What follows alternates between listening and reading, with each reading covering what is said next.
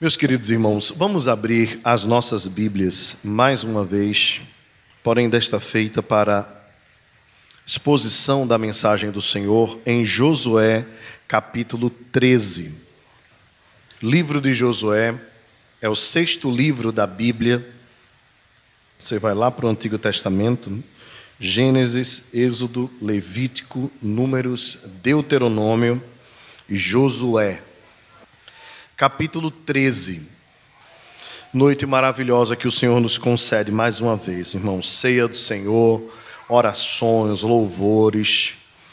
É isto que a nossa alma precisa, desse alimento e a palavra de Deus como centro do culto, como deve ser.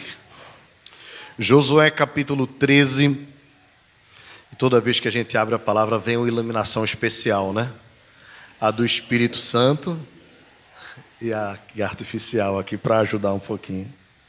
Diz assim a Escritura: Era Josué, porém, já idoso, entrado em dias, e disse o Senhor: Já estás velho, entrado em dias, e ainda muitíssima terra ficou para se possuir. Esta é a terra ainda não conquistada todas as regiões dos filisteus e toda Gessur, desde Sior, que está de fronte do Egito, até o limite de Ecrom, para o norte, que se considera como dos cananeus. Cinco príncipes dos filisteus: os de Gaza, os de Asdod, os de Askelon, o de Gate e o de Ecrom. Ao sul, os Aveus, também toda a terra dos cananeus, e Meara, que é dos Sidônios, até a Feca ao limite dos amorreus. E ainda a terra dos, dos gibleus e todo o Líbano para o nascente do sol, desde Baal-Gade ao pé Hermon, do monte Hermon até a entrada de Amate. Todos os que habitam nas montanhas, desde o Líbano até Misrefote e Maim, todos os sidônios, e eu os lançarei, eu os lançarei de diante dos filhos de Israel Reparte, pois, a terra por herança a Israel, como te ordenei. Distribui, pois, agora a terra por herança às nove tribos e meia, as nove tribos e a meia tribo de Manassés. Como a outra meia tribo, os Ubenitas e os Gaditas, já receberam a sua herança da além do Jordão, para o Oriente, como lhes já tinha dado Moisés, servo do Senhor. Começando com Aroer, que está à borda do vale de Arnon, mais a cidade que está no meio do vale, todo o planalto de Medeba até Dibom, e todas as cidades de Seom, rei dos amorreus, que reinou em Esbom, até o limite dos filhos de Amon, e Gileade, e os limites dos Jesuritas, e, e dos Macatitas, Maacatitas, e todo o monte Hermon e toda a Baçã até Salca. Todo o reino de Og em Baçã, que reinou em Astarote e em Edrei, que ficou do resto dos gigantes, o qual Moisés feriu e expulsou. Porém, os filhos de Israel não desposaram os jesuritas, nem os maacatitas, antes Jesur e Macá Maacate permaneceram no meio de Israel até ao dia de hoje. Tão somente a tribo de Levi não deu herança. As ofertas queimadas do Senhor, Deus de Israel, são a sua herança, como já lhe tinha dito.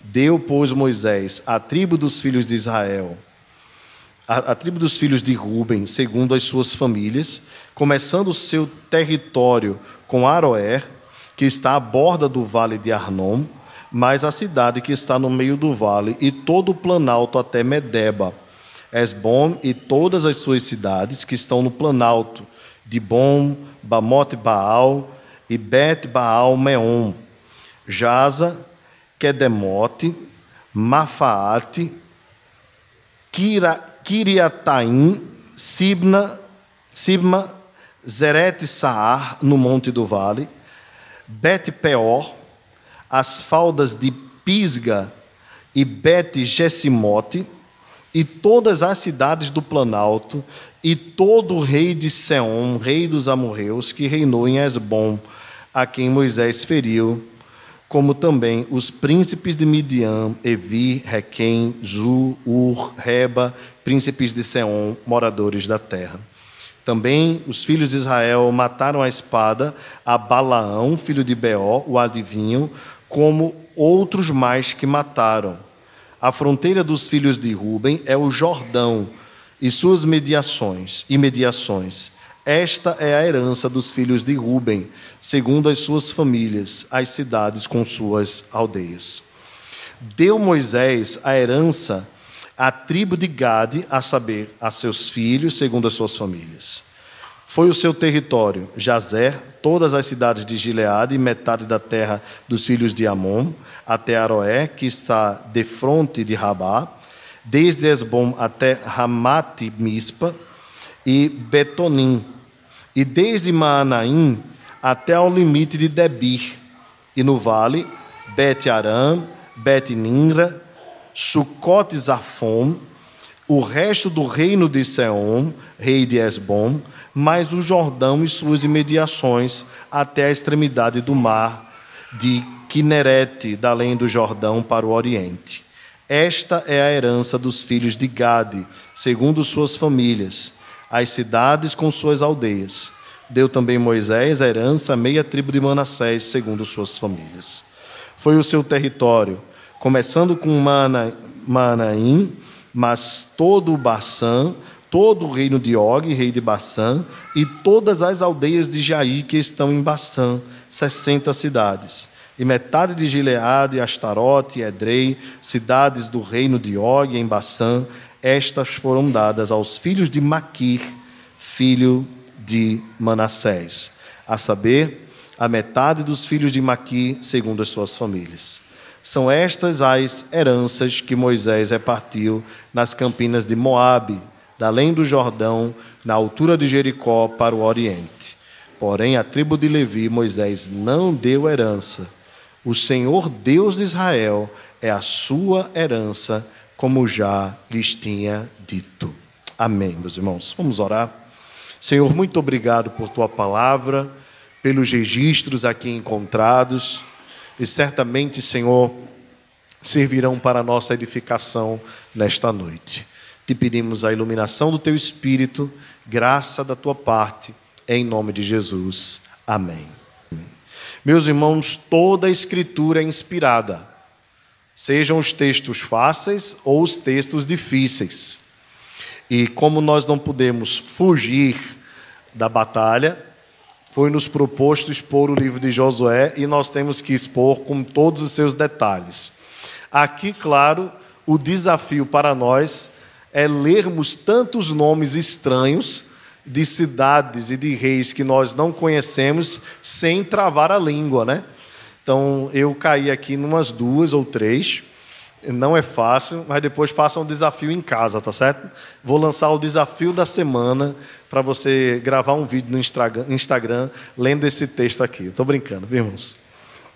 Ah, mas é claro que, como toda a escritura é inspirada, nós não podemos fugir de um texto desse, como nós não devemos fugir da exposição de nenhum texto. E que isso não deve acontecer, essa fuga, nem numa exposição em série pública, nem também nas nossas leituras devocionais. Então, quando você estiver fazendo sua leitura devocional e encontrar um texto desse, não fique passando rápido para encontrar o texto mais fácil na frente, não.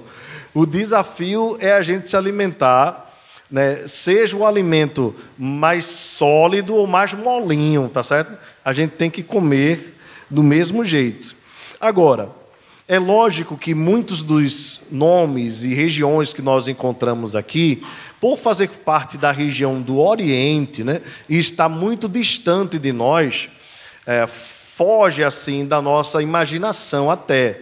Né? Se de repente fossem regiões como o Brasil, né, um país continental, né, e aqui as 12 tribos fossem dadas, né, a, a, a região do país né, fossem dadas as 12 tribos, né, a gente teria uma ideia melhor. Né?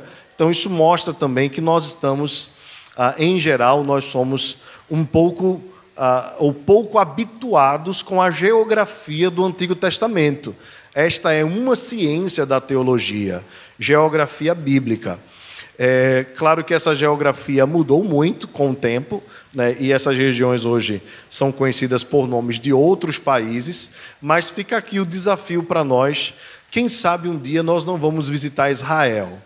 Né, e visitando essa região lá de Israel, nós vamos ter uma noção aí, com um bom guia, que regiões eram essas. Né? Às vezes nós vemos alguns vídeos de pastores e teólogos indo lá, e eles dizem: olha, nessa região aqui foi onde Josué passou e tal, e a gente fica vislumbrando um pouco tudo isso. Né? Bem, é, como nós não estamos em Israel, nós vamos precisar imaginar um pouco aqui.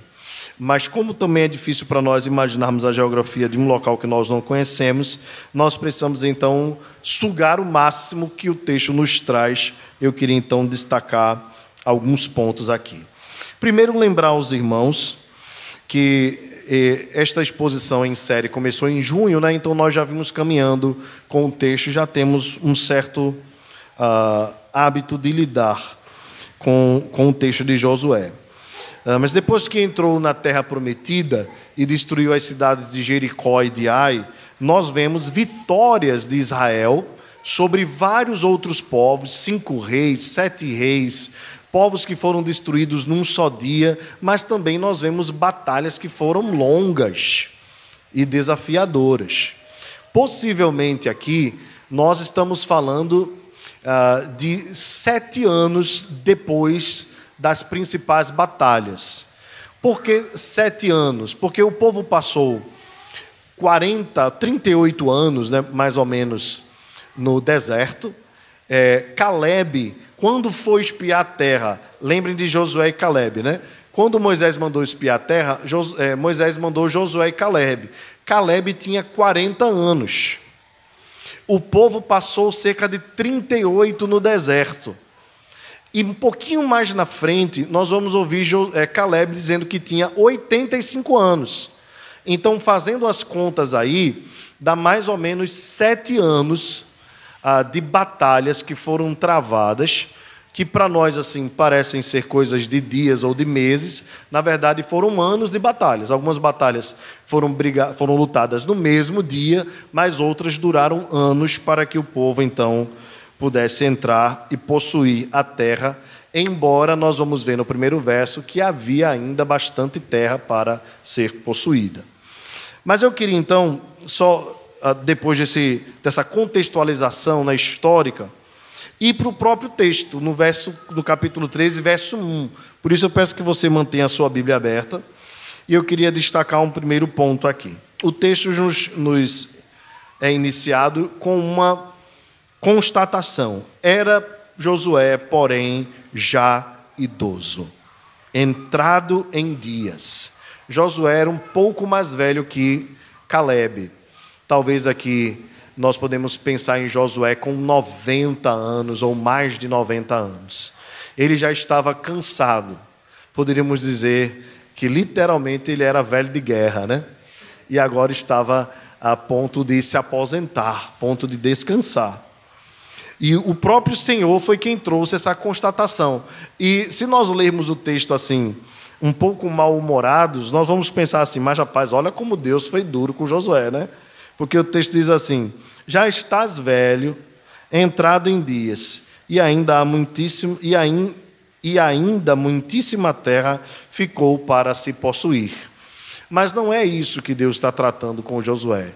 Na verdade, é uma constatação. Deus reconhecia que chegou o momento em que Josué deveria parar né, as suas batalhas e que havia ainda muita coisa a ser conquistada. O povo já estava possuindo a terra, a terra já estava sendo distribuída, mas havia ainda muita coisa para ser feito. Agora, irmãos, isso não, não faz com que Deus desista de Josué. Pelo contrário, e aqui eu queria chamar a atenção exatamente para os irmãos que são mais velhos. Ah, na semana passada, eu falei um pouco sobre os irmãos mais velhos, os nossos idosos. a Bíblia trata com muito respeito a esses irmãos. Né? O termo velhice na Bíblia não é pejorativo, pelo contrário, é sinal de honra. Inclusive, a Bíblia fala das cãs, né? os cabelos brancos, são ah, tratados nas Escrituras com muito respeito àqueles que chegam a uma idade avançada. E a Bíblia trata assim. É, Josué já havia lutado muitas batalhas. Se nós formos observar a história de Josué, ela se inicia como servo do Senhor, ainda quando o seu nome era Oséias. Ele estava ali junto com Moisés, auxiliando Moisés, servindo Moisés, e todas as vezes que Moisés entrava na tenda para falar com Deus, Josué, filho de Num, estava próximo a ele e não deixava de se aproximar da tenda, porque Deus ia falar com Moisés. Ali era Josué presente. Então, a, a história de Josué se aprofunda mais ainda quando Moisés o institui como espia, e ele vai espiar a terra e traz um bom relatório, e depois, quando Deus mesmo manda a que Moisés faça a sucessão. E o capítulo 1 do livro diz: Moisés é morto, meu servo Moisés é morto. Agora, pois, Josué ser forte e corajoso, e todo o texto que os irmãos já conhecem, né? Então, Josué foi um grande servo de Deus, foi um homem dedicado ao Senhor, e até a sua velhice ele servia a Deus. Eu queria então chamar a atenção dos irmãos mais velhos, lembrando primeiro que vocês são muito preciosos para Deus. Os nossos irmãos com mais de 60 anos, 65, 70 ou até mesmo mais de 70, vocês são muito preciosos para Deus. A Bíblia trata vocês com muito carinho, com muito respeito. E, e essa mesma palavra que trata vocês com muito respeito reconhece o serviço de vocês. É muito comum quando nós chegamos a uma certa idade, nós queremos descansar, não é verdade? O nosso corpo precisa do descanso. Mas nós não podemos descansar nunca da nossa comunhão com Deus e do nosso serviço a Deus. Em outras palavras, irmãos, no reino de Deus não há aposentados. Nós somos servos eternos até o nosso último momento, nós devemos servir ao Senhor com toda a nossa vida. Porque a Bíblia diz: todo ser que respira, louve ao Senhor. Até o nosso último suspiro, a nossa vida deve ser consagrada a Ele. E aqui eu me lembro de, de muitos irmãos idosos. Essa semana, ontem, na verdade, eu estava guardando uns papéis lá em casa, colocando no armário é, que a gente conseguiu comprar, né, e colocamos lá as coisas organizadinhas. Não está tudo ainda, mas começamos a colocar as coisas organizadinhas. E, e eu peguei duas lembranças, ou três lembranças em especial, que eu guardo com muito carinho. Uma é um sermão que eu ouvi quando ainda era adolescente, aos 16 anos quando eu recebi do Senhor um chamado e o pastor Lúcio, né, que hoje está na igreja presbiteriana da Lagoa do Araçá, disse assim: Ah, você está é, querendo servir a Deus, querendo ser missionário, querendo ser pastor, eu vou lhe mandar para um, um local para você provar a sua vocação. E me mandou para um povoado chamado Jurubeba, onde tem uma igreja presbiteriana mais velha que a nossa, bote aí uns 80 anos é, numa colônia, né, um distrito de São Bento do Una, ali no agreste do nosso estado, aquela região que antigamente era conhecida como toda Garanhuns, né? E, e eu fui para lá, ele só não me contou que o pastor era recém-casado, né? Aí me jogou lá na casa e eu pude servir a Deus ali. escutando o sermão do último domingo, antes de eu voltar daqueles 17 dias abençoados, eu guardei a mensagem que o pastor tinha impresso pastor Rômulo, e até hoje está comigo. Mandei para ele um dia desse e ele ficou muito feliz. Ah, ele ainda não é idoso, mas deve daqui a pouco vai chegar lá, né? E outra lembrança que eu guardo com muito carinho, muito carinho, Ah, é um, um, uma poesia de Mário Barreto França, que foi me dada com a dedicatória pela irmã Aderita Alves. Lá na Igreja Presbiteriana de Rio Doce, foi membro da Igreja Presbiteriana de Olinda, poetisa da igreja, tinha uma memória assim fantástica, espetacular e recitava poesias na igreja durante os cultos, eram poesias assim que arrastavam as emoções da igreja. E a, a última lembrança é do pastor Josias, o manual do culto presbiteriano, que ele deixou para mim, entregou, dizendo assim: use para a glória de Deus, é a lembrança que eu deixo para você. E, e eu me lembro de tantas coisas que desfrutei com o reverendo Josias, sendo ele já idoso, né? E uma das coisas que me marcou é que quando ele já estava enfermo, e aquela foi a última visita que eu fiz a ele, ele já cansado e ele tinha passado uma tarde muito cansativa, ele tinha saído para almoçar e aquilo já estava eh, de alguma forma cansando ele, né? um simples passeio. E eu estava cantando com violão, mas eu percebi que ele já estava muito cansado. E aí eu disse assim, pastor, é, me dê licença, eu vou orar pelo senhor e vou embora. Aí ele disse, tudo bem. Aí eu orei por ele, e quando eu pensei que ele ia deixar eu partir, ele disse, agora sente que eu vou orar por você. Irmãos, nós somos servos do Senhor até o final das nossas vidas. Então, ninguém pense em se aposentar do reino de Deus do serviço a Deus. Seja um trabalho num campo longínquo, longínquo ou seja uma oração por alguém, é um serviço prestado a Deus. E às vezes, quando a gente não pode fazer, aspas, né, grandes coisas para Deus, que muitos podem ver, nós fazemos coisas para Deus que Deus pode ver. E aquela oração confortou a minha alma e animou reanimou, fortaleceu o meu ministério. Josué já era idoso, irmãos, e mesmo assim ele estava disposto a continuar servindo ao Senhor. Lamento muito, muito mesmo, quando vejo irmãos displicentes quanto ao serviço de Deus. Até mesmo aqueles que gostam de contar histórias da mocidade como se já tivessem feito o suficiente para Deus e agora estão desfrutando de uma aposentadoria eclesiástica. Lamento muito. E esses que já estão aposentados e que defendem que não devem mais fazer nada para Deus, que já fizeram muito, por estes eu oro, Senhor, leva logo, né? Porque os que querem servir, Senhor, deveriam ficar aqui, né? Mas os que não querem servir, não servem mais, né? Então esses já podiam entrar na fila da frente. Mas os Josués, que estão dispostos a servir, que só são parados pelo Senhor, às vezes vão na frente, né? Eu fico chateado com o Senhor por conta disso. Senhor, se tu me des essa lista aí, a liberdade de, de escrever essa lista, eu tenho tanta gente para colocar na frente. Gente que acha que já fez demais para Deus. Eu já participei de tantos congressos, de tantos eventos, eu já fiz tantas viagens missionárias, olha, eu já fiz muita coisa para Deus. Meus irmãos, nós não fizemos tudo o que deveríamos fazer.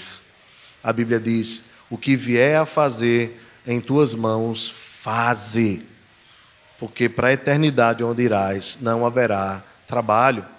Então, o nosso momento de servir é aqui seja o serviço mais simples ou seja o serviço mais complexo. Outra coisa, irmãos, Deus nos ensina nesse texto que a distribuição da terra deveria acontecer de acordo com as tribos. É interessante porque Josué era quem deveria estar à frente, mediar, né? Mas os próprios povos, as próprias tribos deveriam assumir estas responsabilidades, possuindo as terras que foram distribu distribuídas para eles. Aqui então vem um, um outro detalhe importante nós não podemos esquecer. O serviço a Deus, ele é compartilhado. O serviço é coletivo. Da mesma forma que o serviço a Deus é até o último suspiro, ele deve ser também dividido. Cada tribo agora passaria a se instalar, a fazer o seu assentamento, a possuir a terra, a plantar, e aquele desafio sairia das costas de um homem só. Cada tribo deveria ter os seus príncipes, os seus governantes, e assim todo mundo fazer um pouco. Irmãos, da mesma forma nos dias de hoje, a igreja é como um corpo que tem muitos membros, como diz o apóstolo Paulo. E, e uma mão não pode carregar tudo sozinho. É necessário que os outros membros do corpo se movimentem para que haja equilíbrio. E todos nós vamos ser cobrados por Deus de acordo com os dons e talentos que recebemos para o seu serviço. Portanto, não há inúteis, né, como diz a antiga canção de Armando Filho, não há inúteis na casa de Deus. Todos nós somos úteis em alguma coisa.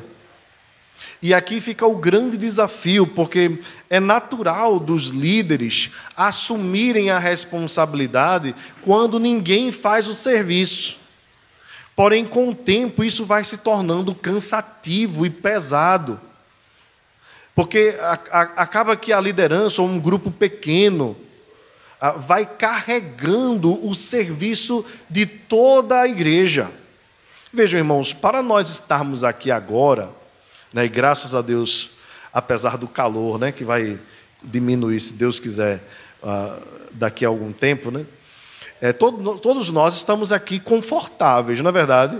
Você está num local limpo, onde tem cadeira, onde tem ventilador, né? Daqui a pouco a gente vai conseguir botar os ventiladores para girar, né?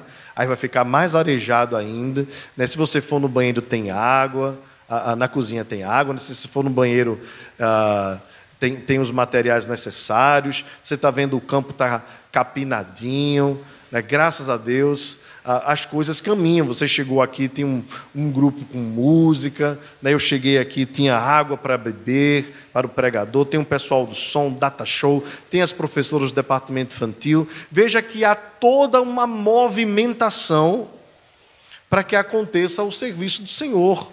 E às vezes nós nos esquecemos e achamos apenas que somos como consumidores. Chegamos e a coisa acontece, mas durante a semana há toda uma movimentação para que tudo isso aqui aconteça. Inclusive quanto aos dízimos e às ofertas. Esse é um outro cuidado que nós não podemos deixar de comentar. Para as coisas acontecerem, os dízimos e as ofertas dos irmãos são necessários. A, igreja presbiteriana é uma igreja muito cuidadosa quanto a essa questão das ofertas. Mas a gente é tão cuidadoso, tão cuidadoso, tão cuidadoso, que chega a ser até negligente quanto a chamar a atenção dos irmãos para os dízimos e as ofertas. Acaba que muitas vezes poucos irmãos dizimam e ofertam, e alguns outros irmãos dão quando querem. Mas a igreja precisa ser mantida. E a igreja não é mantida por ofertas de pessoas que dão quando querem, simplesmente, mas de irmãos que se comprometem constantemente, porque as contas vêm constantemente. E eu não seria tão audacioso, né, como aquele pastor que disse assim: olha, você está vendo a cadeira que você senta foi comprada com o dízimo. Ah, mas se você disser assim, ah, então não vou ficar em casa, vou assim pela internet. E até a internet é paga com o dinheiro do dízimo e da oferta. Ele falou isso assim com uma clareza que chocou muita gente. Mas é uma realidade. Dinheiro para a igreja não cai do céu. Nós não recebemos, graças a Deus, a ajuda do governo e nem queremos receber. Nem um real. Nem um real. Pelo contrário, nós somos o braço direito do Estado para servir a Deus, cumprindo a, e cobrindo áreas que o Estado não consegue chegar com os dízimos e ofertas que os irmãos colocam aqui. Portanto, tudo na igreja é feito de forma coletiva, todo mundo contribui. As suas orações são importantes, a sua presença é importante. Os seus dízimos, as suas ofertas são importantes. O seu serviço é importante. Então, em nome de Jesus, entenda: da mesma forma que as coisas seriam distribuídas em Israel e que cada uma assumiria a responsabilidade, entenda qual é o seu lugar no corpo de Cristo. O que é que eu posso fazer para servir a Deus?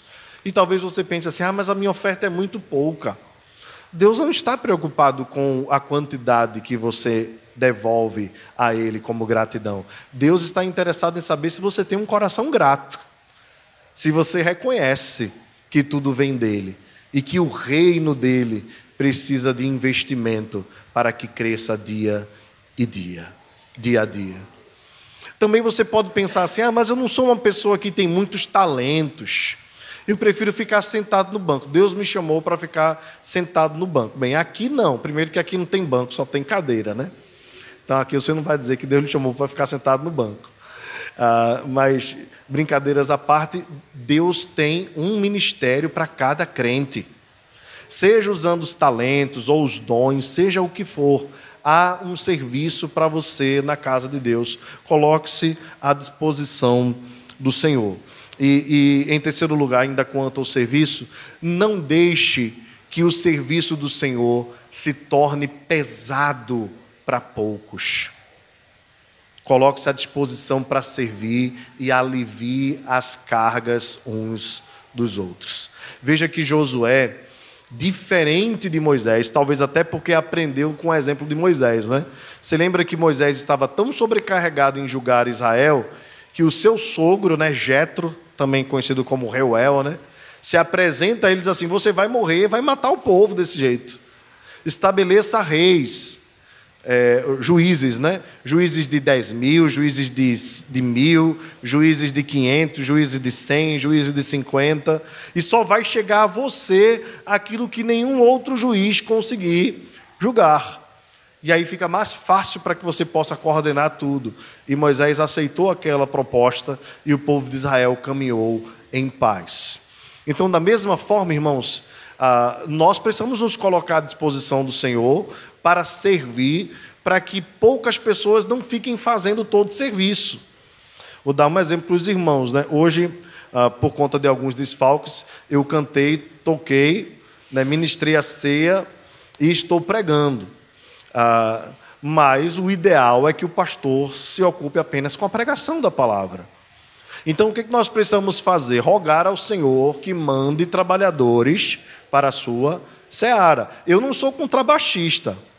Eu sou metido aqui, faço um monte de besteira aqui, que boa parte dos irmãos que não entendem de música não sabe, né? Mas quem, quem entende um pouquinho mais de música, né, já fica com vontade de, de apertar meu pescoço, né? Mas por quê? Eu não sou contrabaixista, eu estou aqui suprindo uma ausência Uh, gosto muito da área de música, foi uma área que eu me dediquei minha vida toda, mas gostaria de participar menos da música da igreja para poder me dedicar mais à pregação. E são apenas 15 anos que isso acontece. Então, às vezes, é cansativo precisar chegar aqui uma hora antes que todos vocês para ensaiar, para ter que pegar as músicas durante a semana. Bem, quando o serviço é melhor dividido, tudo fica mais fácil.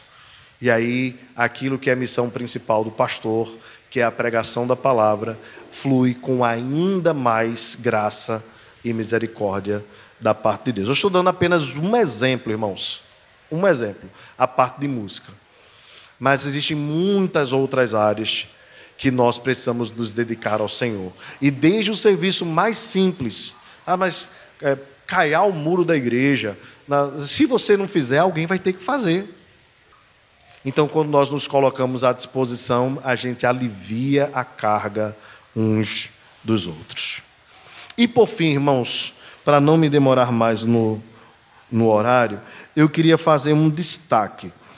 Todas as tribos, como os irmãos viram aqui na, na leitura, todas as tribos vão recebendo a sua parte. Esse é um, um detalhe maravilhoso, né? Deus vai dando a cada um a medida das suas necessidades. Não há reclamação. Algumas tribos, eh, duas tribos e meia, né? Receberam da além do Jordão, ou seja, antes do Jordão. Outras receberam depois, né, na entrada do Jordão, em regiões diferentes. mas todas as tribos são atendidas, uh, Deus concedendo graça a todo o seu povo. Agora, cada um ia habitar em regiões diferentes. Então fica aqui um detalhe, né? A, a bênção que Deus concede ao meu irmão nem sempre é a mesma bênção que ele concede a mim. Né? Então Deus vai dando de acordo com o que lhe apraz, com o que ele acha que é o melhor, mas sempre atendendo às nossas necessidades, pois Deus tem cuidado das nossas vidas.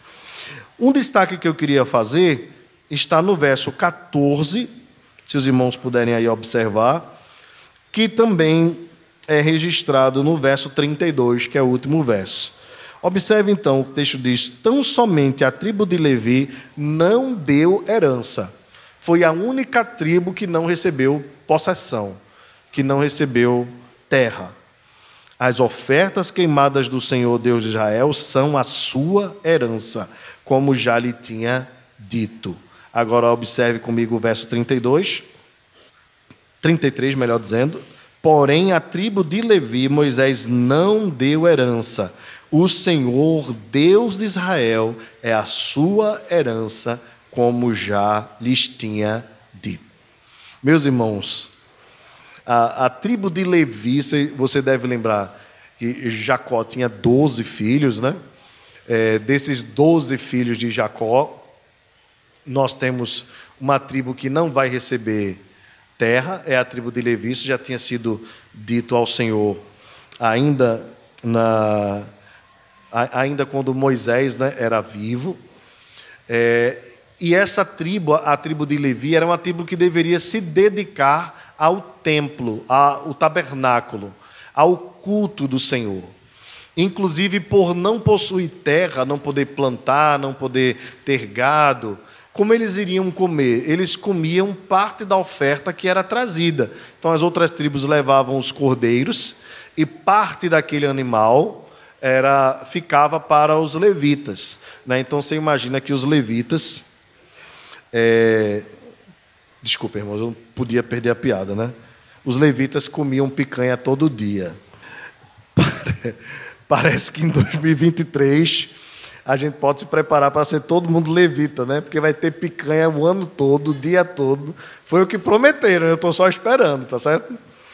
Então, brincadeiras à parte, né? A tribo de Levi comia aquela carne que sobrava. A gordura era ofertada ao Senhor e o restante da carne ficava para os levitas. Então, você deve imaginar que os levitas gostavam muito de um churrasquinho, né? E deveriam ser cheios de proteína. Qual era então o recado que era dado? Ele era um povo, era uma tribo consagrada a Deus, e por ser consagrada ao Senhor, deveria viver daquilo que o Senhor dava. Não que as outras tribos não viviem, não vivessem do que o Senhor dava, porque a chuva vinha do Senhor, a terra pertencia ao Senhor, mas essa em especial iria se consagrar para receber aquilo que viesse como oferta do Senhor. Aí vem um detalhe, né? O texto diz assim: as ofertas do Senhor, Deus de Israel, as ofertas queimadas são a sua herança. Mas no verso 33 diz algo ainda mais profundo. Diz que não são as ofertas queimadas que são a herança dessa tribo, mas é o próprio Deus que é a herança deles. Observe o verso, diz assim: O Senhor Deus de Israel é a sua herança. Isso aqui, irmãos, dá pano para manga para a gente conversar. Mas eu queria apenas trazer aqui ah, algumas percepções. Primeira é que essa expressão se encontra muito comumente nos Salmos. O Senhor é a minha poção, o Senhor é a minha herança. E isso às vezes eram palavras de Davi, que era o rei de Israel, que tinha prata, tinha ouro, tinha cobre. Davi era um homem muito rico por ser rei de Israel. Mas Davi diz: tudo que eu tenho não serve de nada, não é importante para mim. A minha poção, a minha herança é o Senhor. Davi tinha tudo, tudo. Mas ele reconhece: outro bem não tenho além do Senhor.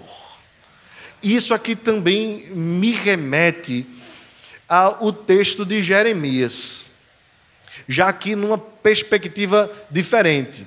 Porque enquanto Davi tinha tudo, lá em Lamentações de Jeremias, o povo não tinha nada. Inclusive, a Bíblia diz que aquela era terra de assovios, né? é sinal de desolação. Para os irmãos terem uma ideia, se vocês observarem os textos de Lamentações com cuidado, a fome era tão grande que haviam mães que estavam comendo seus próprios filhos bebês. E sabe o que é que diz Lamentações de Jeremias, capítulo 3? As misericórdias do Senhor são a causa de não sermos consumidos, porque suas misericórdias não têm fim, renovam-se cada manhã. Aí depois ele continua dizendo assim: A minha porção é o Senhor. Vejam, irmãos, pessoas distintas, tempos distintos, situações financeiras e materiais distintas. Davi tinha muito. Jeremias, lá nas Lamentações, o povo não tinha nada. Independente de ter tudo ou ter nada, os dois reconheciam: a única coisa que eu tenho é o Senhor. Então, vai uma palavra, não que fosse o caso de Davi, né? Vai uma palavra para os arrogantes, que confiam nas suas posses, eles não têm nada, absolutamente nada.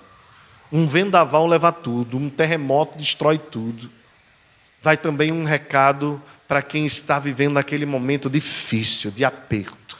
Se você tem o Senhor, você tem tudo. Deus é tudo o que nós precisamos. Quem tem a Deus, nada lhe falta, pois Deus é o bastante. Então, independentemente de quanto você tem na sua conta, independentemente de quanto você tem na sua carteira, independentemente de quanto você recebe de salário, Deus tem que ser o teu tudo. Deus tem que ser o nosso tudo. Outro bem não possuo além do Senhor. Quando você for pensar nos bens que você possui, não esqueça, Deus é o seu bem maior. Casa não se compara, carro não se compara, salário garantido não é garantido, mas Deus é garantido na nossa vida. Deus é certo socorro presente, herança que, pra, que, que traça não pode corroer, nem ferrugem. Deus é um Deus que vale ouro, ou muito mais que o ouro para nós. Precioso. É o que nós temos e que nada pode nos arrancar. É o melhor que nós temos. Agora, quando nós dizemos que o Senhor é a nossa poção, Aí nós não podemos colocar o nosso coração em outra coisa. É por isso que eu disse que esse assunto dá pano para manga, né? Porque é muito bonito a gente declarar: não tenho outro bem além de ti, e estar preocupado demasiadamente com as coisas desta vida. Pode ser contraditório. Nós temos os nossos bens, é muito bom ter a nossa casa arrumada, é muito bom ter carro, Todas as bênçãos materiais que Deus nos dá, quando vem dele, é maravilhoso. Tudo que Deus nos dá é maravilhoso, desde que nós não coloquemos o nosso coração nelas. Por isso a palavra de Deus diz assim: se as tuas finanças né, prosperarem, não ponhais nelas o vosso coração. Cuidado, somente em Deus, ó minha alma, espera silenciosa, dele vem a minha salvação, dele vem a minha esperança. Não confieis em príncipes, nem em filhos dos homens, nem no que extorquis, não confieis na rapina, põe a sua confiança no Senhor. Confiai nele, ó povo, em todo tempo, derramai perante ele o vosso coração. Deus é o nosso refúgio. Meus irmãos, eu encerro fazendo aqui uma alusão clara ao Senhor Jesus. Assim como Josué foi fiel até o final da sua vida, como um tipo de Cristo, né? Jesus também foi o nosso Salvador, fiel até o fim da sua vida. Ele não chegou à idade ah, da boa idade, né, ou à terceira idade, ele morreu muito jovem, mas ele morreu entregando o seu tudo em favor das nossas vidas. Por isso, Jesus é o nosso Salvador perfeito. Ele se entregou totalmente em favor das nossas vidas. E ele, portanto, é a nossa herança. O que é que nós temos que o governo não pode confiscar? Que a espada não pode arrancar ou ferir? É o Senhor Jesus, é a fé que ele colocou no nosso coração. Ele é a nossa porção, ele é a nossa herança, nele nós confiamos, nele está a nossa salvação. Que Deus nos abençoe em nome de Jesus.